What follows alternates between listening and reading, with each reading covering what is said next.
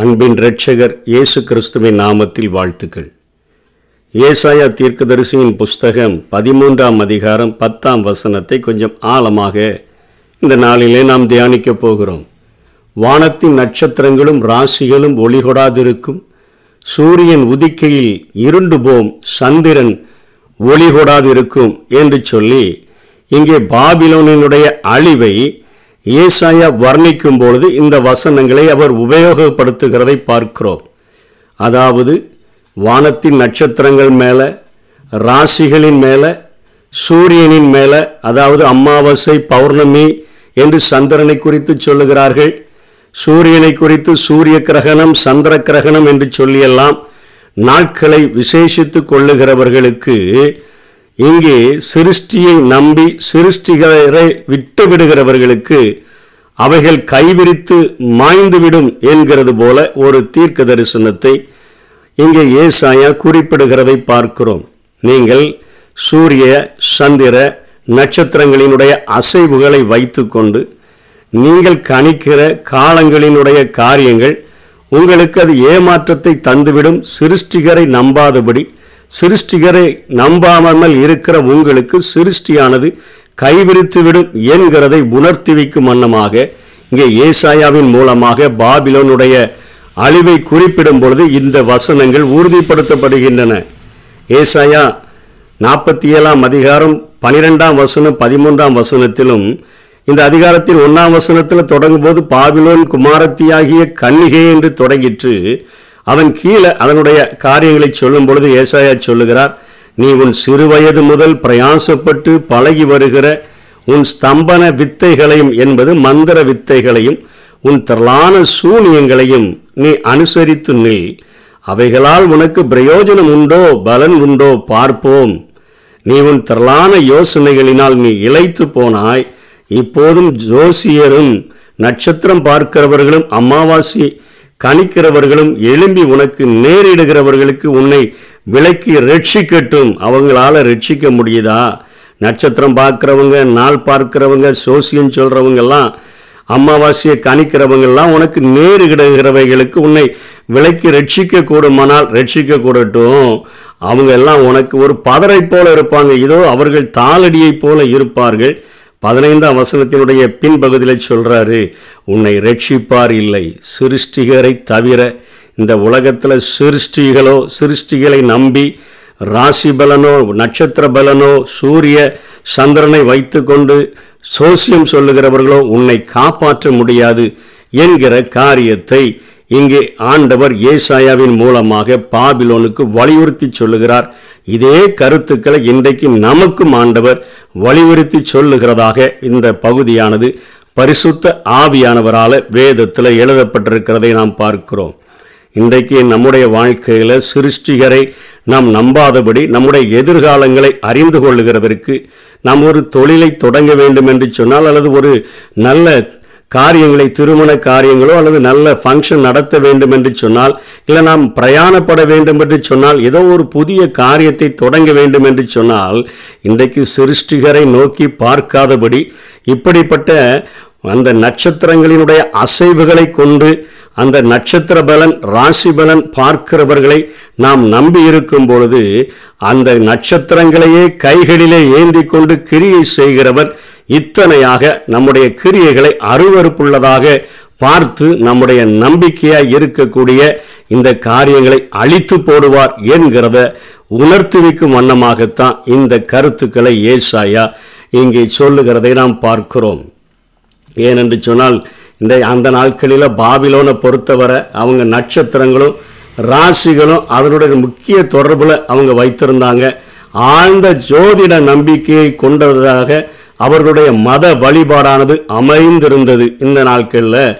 நம்ம இந்திய அரசியல் தலைவர்கள் வெற்றி தோல்வி மரணங்கள் இவைகளெல்லாம் கணிக்கிறதுக்கு இப்படிப்பட்ட ஜோசியர்களையும் நாள் பார்க்கிறதையும் நட்சத்திரத்தின் அசைவுகளையும் கொண்டு அவர்கள் செயல்படுகிறதை நாம் பார்க்கிறோம். இந்திய ஜோதிடம் போல அவர்கள் நாட்டிலும் ஜோதிடமானது கொடிகட்டி பறந்தது. அவர்களுடைய பஞ்சாங்கங்களையும் தீர்வுகளையும் குப்பையாக்கி தேவன் செயல்படுவார் என்பதைத்தான் ஏசாயாவினுடைய தீர்க்க தரிசனமானது உள்ளடக்கி இப்படிப்பட்ட காரியத்தை அந்த நாட்களிலே அது வலியுறுத்தினதை நாம் பார்க்கிறோம். அவர்கள் தேவன் படைத்த நட்சத்திர அசைவுகளை வைத்து காலங்களை கவனித்தால் தேவன் அந்த நட்சத்திரங்களை தூக்கி தன்னுடைய கரத்தில் ஏந்தி கொண்டு காரியங்களை செய்வார் என்பதுதான் ஏசாயாவினுடைய ஆழமான ஒரு கருத்தாகும். நமது நாட்டிலும் இன்னைக்கு ஜோதிடங்களுக்கு குறைவில்லை. சற்று வாய்ச்சாலம் இருந்துச்சுன்னா போதும். அவங்க பணத்துக்கும் பெயருக்கும் குறைவில்லாமல் சம்பாதிக்கிறவங்களாக மாறிடுறாங்க. இன்னைக்கு செய்தித்தாளை பார்த்தாலும் மாத பிறப்பின பத்திரிகைகளை பார்த்தாலும் ஜோதிடங்களுக்குன்னு ஒரு தனி பக்கமே இன்னைக்கு கொடுத்து வச்சிருக்கிறத பார்க்குறோம். ஜோதிட கலை என்கிற பெயரில் சில பட்டப்படிப்புகள் கூட ஏற்படுத்தி மக்களை முட்டாளாக்கி ஜாதிகளை வளர்த்தி அரசியல் நடத்துகிற அராஜகங்களும் இன்னைக்கு நம்முடைய நாட்டில் பெருகி காணப்படுகின்றன. ஜோதிடர்களினுடைய வாக்கை கேட்டு நரபலி கொடுக்கக்கூடிய நிகழ்ச்சிகளும் கூட நாகரிகம் வளர்ந்த நம்முடைய தமிழகத்தினுடைய வீதிகளில் கூட அவைகள் நடந்தேறி இருக்குது. இன்னும் அது நடந்தேறிவிடும் என்று சொல்லி வேதம் எச்சரிக்கிறதை பார்க்கிறோம். தேவன் இத்தனை இந்த ஜோதிட கலை பட்ட கலைகளெல்லாம் இதை பார்க்கிற நாள் பார்க்கிற நட்சத்திரம் பார்க்கிற அமாவாசை பௌர்ணமி என்று சொல்லுகிற சூரிய கிரகணம் சந்திர கிரகணம் என்று சொல்லியெல்லாம் பார்த்து நாட்களை விசேஷித்து கொள்ளுகிற இந்த காரியங்களை எல்லாம் தேவன் அவர் அறிவிருக்கக்கூடியவராக இருக்கிறார். இன்னைக்கு அநேக பொருத்தம் பார்த்து பார்த்து வைக்கப்பட்ட நெறி சேர்த்து வைக்கப்பட்ட திருமணங்கள் கூட இன்னைக்கு வாழ்க்கையை சுடக்கூடியதாக இன்னைக்கு மாறி இருக்கிறதை பார்க்கிறோம். இன்னைக்கு இந்திய அரசியலை அந்த காரியங்கள் தான் ஆட்டி படைக்கிறது. இன்னைக்கு அறிவியலில் நாங்கள் பெரிய அறிஞர்கள் என்று முழக்கமிடுகிறவர்கள் கூட அவர்கள் ஏதாவது பரிசோதனை பரிசோதனை செய்யணும்னா அவர்களும் நாலு நட்சத்திரம் பார்த்து தான் ஜோதிடத்தை பார்த்து தான் அவங்க அதில் அவங்க டெஸ்ட் பண்ணி பார்க்கிற காரியங்களை செய்கிறாங்க. அது ஒரு சாபம் என்று சொல்லி ஜோதிடம் ஒரு சாபம் என்று சொல்லி வேதம் எச்சரிக்கிறபடியினால தான் ஆண்டவர் அருவருக்கிறபடியினால தான் கீழே உள்ள அநேக காரியங்களில் ஆண்டவர் அந்த வசனங்களை அவருடைய வருகையின் போது அவர் சொல்லுகிறதை பார்க்கிறோம். சிருஷ்டிகரை நம்ப வேண்டும் என்று சொல்லி ஆண்டவர் விரும்புகிறார். ஆனால் இன்றைக்கு மக்கள் சிருஷ்டிகரின் மேல நம்பிக்கையின்றி தங்களுடைய எதிர்காலம் இந்த உலகம் என்னாகும் தங்களுடைய வாழ்க்கை என்னாகும் தங்களுடைய எதிர்காலம் எப்படி கணிக்க முடியும் என்பதில் இந்த சிருஷ்டியின் மேல நாட்டமுடையதாக இருக்கிறபடியினால தான் ஆண்டவருடைய வருகையின் போது அவர் சொல்லுகிற காரியம் உங்கள் நம்பிக்கையாக இருக்கிற வானத்தின் நட்சத்திரங்களை ராசிகளை சூரியனை சந்திரனை ஒளி கொடுக்காம அதாவது உங்களுடைய நம்பிக்கையை உடைத்து போடும்படியாக நான் முதலிலே மாற்றி விடுவேன் என்று சொல்லி ஆண்டவர் சொல்லுகிறதை பார்க்கிறோம். யோவேல் இரண்டாம் அதிகாரம் முப்பத்தி ஓராம் வசனத்திலும் ஆண்டவர் சொல்லுகிறார் கர்த்தருடைய பெரிதும் பயங்கரமுமான நாள் வரும் முன்னே சூரியன் இருளாகவும் சந்திரன் இரத்தமாகவும் மாறும். அப்பொழுது கர்த்தருடைய நாமத்தை தொழுது கொள்ளுகிறவன் எவனோ அவன் ரட்சிக்கப்படுவான். இந்த சிருஷ்டிகளின் மேல நம்பிக்கை வைக்காதபடி சூரியன் சந்திரனை நட்சத்திரங்களை பார்த்து அவைகளை குறித்து அவருடைய அசைவுகளை குறித்து தங்களுடைய வாழ்க்கையை தீர்மானித்து கொண்டிருக்கிற அவர்களுக்கு ஒரு பெரிய அந்தகாரம் பிடித்துவிடும். ஆனால் கர்த்தருடைய நாமத்தை தொழுது கொண்டு சிருஷ்டியின் மே சிருஷ்டிகரின் மேல அவன் நம்பிக்கை வைத்து வாழ்கிற மனிதன் எவனோ அவன் மாத்திரம் ரட்சிக்கப்படுவான் என்று ஆமோஸ் தீர்க்கதரிசி சொல்லுகிறதை பார்க்கிறோம். யோவேல் தீர்க்கதரிசி சொல்லுகிறார் ஆமோசும் எட்டாம் அதிகாரம் ஒன்பதாம் வசனத்திலே அந்நாளிலே நான் மத்தியானத்திலே சூரியனை அஸ்தமிக்க பண்ணி பட்ட பகலிலே தேசத்தை அந்தகாரப்படுத்துவேன் என்று சொல்லுகிறார். மத்திய இருபத்தி நாலாம் அதிகாரம் இருபத்தி ஒன்பதாம் வசனத்தில் இயேசு இந்த பூமியில் வாழும் பொழுதே சொல்லுகிறார் அந்நாட்களிலே உபத்திரவம் முடிந்தவுடனே அதாவது இந்த ஏழு ஆண்டுகள் உபத்திரவங்கள் முடிந்தவுடனே சூரியன் அந்தகாரப்படும் சந்திரன் ஒளியை கொடாதிருக்கும் நட்சத்திரங்கள் வானத்திலிருந்து விழும் வானத்தின் சத்துவங்கள் அசைக்கப்படும். அஸ்ட்ராலஜி இன்னைக்கு வானத்தினுடைய காரியங்களை பார்த்து பார்த்து தங்களுடைய நாட்களை கணிக்கிறவர்களுக்கு எச்சரிப்பாக கடைசி நாட்களில் ஆண்டவருடைய இரண்டாம் வருகையின் போது கூட ஆண்டவர் வானத்தினுடைய சத்துவங்களை அவர்களுடைய நம்பிக்கைகளை அசைக்கிறார் என்கிற காரியத்தையே இயேசுவும் இந்த பூமியிலே வாழ்ந்த பொழுது உறுதிப்படுத்தி இருக்கிறதை பார்க்கிறோம். மத்திய பதினாறாம் அதிகாரம் ரெண்டாம் வசனத்தில் அங்கே பரிசெயர் சதுசெயர்லாம் வந்து ஆண்டவர்கிட்ட கேட்குறாங்க ஆண்டவரே எங்களுக்கு ஒரு அடையாளத்தை காட்டுங்க. நீங்கள் தான் மேசியா என்பதற்கு ஒரு அடையாளத்தை எங்களுக்கு காட்டுங்க என்று சொன்ன பொழுது ஆண்டவர் அங்கேயும் இந்த வான சாஸ்திர கலைகளை அவர்கள் நம்புகிறவர்களாக இருக்கிறபடியினால அவர்களை எச்சரித்து பேசுகிறார். அவர்களுக்கு அவர் பிரவி பிரதியுத்தரமாக அஸ்தமனமாகிற போது செவ்வானமிட்டிருக்கிறது. அதனால் வெளிவாங்கும் என்று சொல்லுகிறீர்கள். அதாவது ஒரு ஃபேர் வெதரா இருக்குது அப்படின்னு சொல்றீங்க. நல்லா கிளியரான மேகம் இருக்குது. மழைலாம் வராது. அஸ்தமனம் ஆகும்போது செவ்வானமா இருந்துச்சுன்னா அதற்கு ஒரு கணிப்பு வைத்திருக்கிறீங்க. உதயமாகிற போது செவ்வானமும் மந்தாரமும் இருக்கிறது. அதனால் காற்றும் மழையும் உண்டாகும் என்று சொல்லுகிறீர்கள்.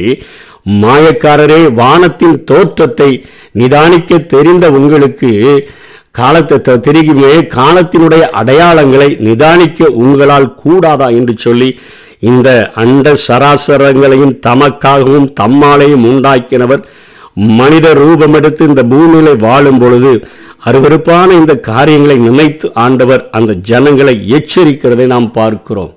காலங்களின் அடையாளங்களை நிதானிப்பதற்கு உன்னை உண்டாக்கின சிருஷ்டிகரை நம்பாம நீ வானத்தின் நட்சத்திரங்களையும் மற்ற காரியங்களையும் பார்த்து நிதானிக்கிறாயே என்று சொல்லி ஆண்டவர் எச்சரிக்கிறதை பார்க்கிறோம்.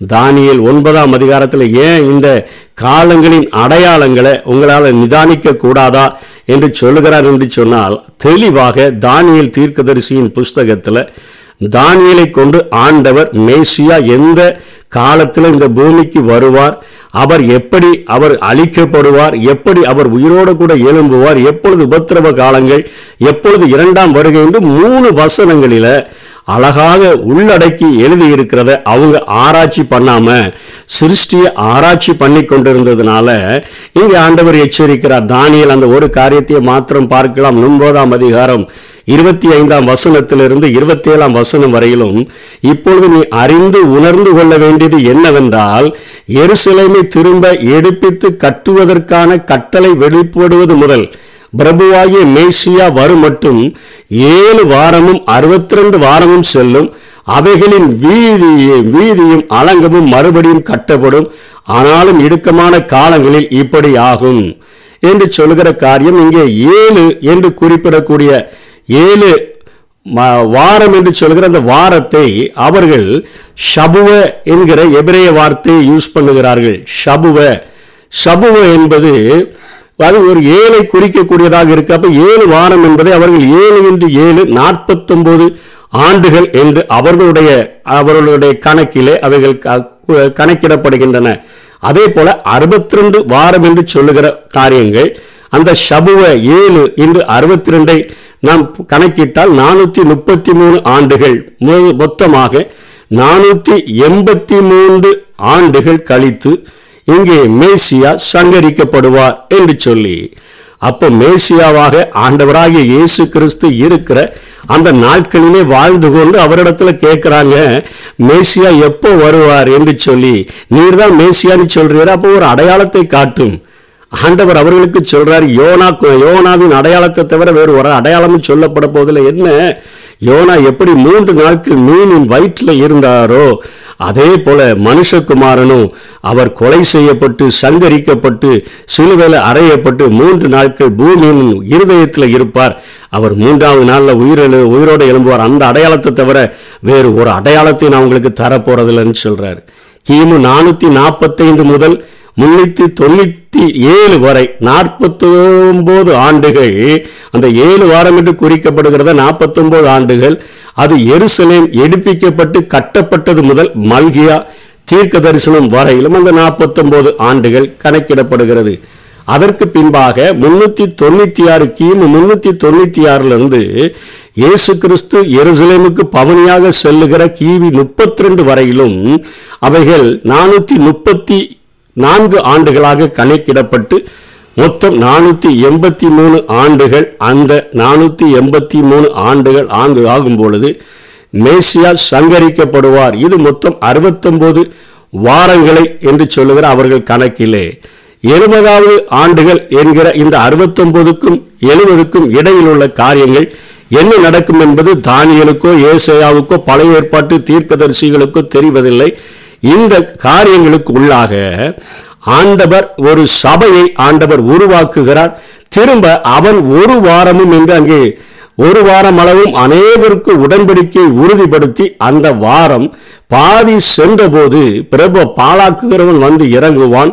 நிர்ணயிக்கப்பட்டிருக்கிற நிர்மூலம் பாலாக்குகிறவன் மேல் தீர் மற்றும் சொரியும் என்று சொல்லப்படுகிறது. இது எதிர்குறிக்கிறது குறிக்கிறது? அந்த கிறிஸ்துவானவன் மூன்றரை ஆண்டுகள் அவன் யூதர்களை நம்ப பண்ணி அந்த உபத்திரவ காலத்தில் அவன் தன்னை பெரியவனாக காண்பித்து அமர்ந்திருப்பான். அப்பொழுது பலிகளும் இருக்கும் காணிக்கைகளும் இருக்கும். அவர்கள் இவன்தான் மேசியாவோ என்று அந்தி கிறிஸ்துவை நம்பிக்கொண்டிருப்பார்கள். ஆனால் அவன் அந்த மூன்றரை ஆண்டுகள் கழித்த பின்பு அவன் பலியையும் காணிக்கையும் எல்லாவற்றையும் தள்ளிவிட்டு தன்னை பெரியவனாக காண்பிக்க ஆரம்பிக்கும் போதுதான் தெரியும் இவன் அந்தி கிறிஸ்து என்று சொல்லி. அந்த நாட்களிலே தான் அவர்கள் புரிந்து கொண்டு அவனை தள்ள நினைக்கும் பொழுதுதான் மகா உத்தரவ காலம் நடக்கும். ஒரு வாரம் என்று சொல்லுகிற காரியம். அவன் ஒரு வாரம் அளவும் என்று சொல்லுகிற காரியத்தில் மகா உபத்திரவ காலங்கள் நடக்கும். அவன் மேல அதற்கப்புறம் தான் நிர்ணயிக்கப்படுகிற நிர்மூலம் பாலாக்குகிறவன் மேல வந்து தீர் மட்டும் இத்தனையான பிரச்சனைகள் இருக்கும். அதற்கு பின்புதான் இயேசு கிறிஸ்துவனுடைய இரண்டாம் வருகை இந்த பூமிக்கு வரும் பொழுதுதான் இத்தனை காரியங்களும் நடக்கிறதாக அதாவது வானத்தினுடைய நட்சத்திரங்கள் அவங்க அந்த நாட்களிலும் பாபிலோன் கட்டப்பட்டிருக்கிறபடியினால என்ன நடக்கும்னு சொல்லி சிருஷ்டியை தான் நம்பிக்கொண்டிருப்பாங்க. அந்த நம்பிக்கையின் அந்த காரியங்களை அவர்கள் வைத்திருக்கிறபடியினால தான் இயேசு கிறிஸ்துவனுடைய வருகையிலும் ஒரு அடையாளமாக வானத்தினுடைய நட்சத்திரங்கள் விழுகிறது நட்சத்திரங்கள் கீழே விழுகிறது சத்துவங்கள் அசைக்கப்படுகிறது சூரியன் ஒளி கொடுக்காம போகுது சந்திரன் ஒளி கொடுக்காம போகுது. காரணம் என்னன்னா எது மேல நம்பிக்கை வச்சிருந்தியோ அந்த நம்பிக்கை உடனே காப்பாற்றலையப்பா கைவிட்டுச்ச அப்படின்னு சொல்லி உணர்த்துவிக்கும் வண்ணமாகத்தான் என் ஆண்டவருடைய வருகையானது மின்னலானது மேற்கிலே தோன்றி கிழக்கிலே தோன்றி அது அப்படியே வருகிறது போல மனுஷகுமாரனுடைய வருகையும் இருக்கும் என்று சொல்லி இயேசு இந்த பூமியிலே வாழ்ந்த நாட்களிலே சொல்லிக் கொடுக்கிறார். அவர் வந்து தன்னுடைய பரிசுத்தவான்களோடு கூட சேர்ந்து அவர் யுத்தம் பண்ணி அங்கே கள்ள தீர்க்கதரிசியையும் மிருகத்தையும் பிடித்து நரகத்தில் அவர் தள்ளி போடுவார். அந்த நாட்களில் செம்மறியாடுகளை வெள்ளாடுகளை ரெண்டாக பிரித்து வெள்ளாடுகள் அதாவது பசியாயிருந்தேன் தாகமாயிருந்தேன் அஹ் இவைகளெல்லாம் நீங்க என்ன பார்க்க வரல கரிசனம் செலுத்த வரலன்னு சொல்லுகிறவர்களையும் பிடித்து அந்த கல் அந்த கள்ள தீர்க்கதரிசி மிருகமும் தள்ளப்பட்ட இடத்துல அவர்களை தள்ளிவிட்டு செம்மறியாடுகளை தன்னோடு கூட ஆளுகைக்கு வைத்துக் கொள்வார். அதாவது பசியா இருந்தவர்களை தாகமா இருந்தவர்களை வஸ்திரமில்லாது இருந்தவர்களை சிறையில் இருந்தவர்களை அவர்கள் கரிசனையோடு கூட ஆதரித்தவர்களோடு கூட ஆண்டவர் இங்கே இந்த பூமியில ஒரு ஆயிரம் வருட அரசாட்சியை ஏற்படுத்துவார் என்கிற காரியத்தை தான் வேதம் நமக்கு அநேக இடங்களிலே நமக்கு வலியுறுத்தி கூறக்கூடியதாக இருக்கிறது. ஆகவே சிருஷ்டிய நம்பாதபடி வானத்தினுடைய அந்த அஸ்ட்ராலஜியை நம்பாதபடி அதற்கென்று பட்டப்படிப்பெல்லாம் படித்துட்டு எந்த ஒரு காரியத்துக்கும் ஜோடி ஜோதிடத்தை போய் நம்பி நிற்காதபடி அது அருவருப்பு என்று தேவன் சொல்லுகிறார். சாபம் என்று தேவன் சொல்லுகிறார். என்ன இந்த உலகத்தை உண்டாக்கின நட்சத்திரங்களை கைகளில் ஏந்தி கொண்டு கிரியை செய்கிற என்ன நம்பு? உன் வாழ்க்கையை நான் பிரகாசிக்க பண்ணுவேன் என்று சொல்லுகிற ஆண்டவரை இருக பிடித்து நான் கர்த்தருடைய நாமத்தை தொழுது கொள்ளுகிறவன் எவனோ அவன் ரட்சிக்கப்படுவான். அந்த வாழ்க்கைக்கு நம்மை பாத்திரமாக்கிக் கொள்வோம். கர்த்தர் தாமே நம்மை ஆசீர்வதிப்பாராக.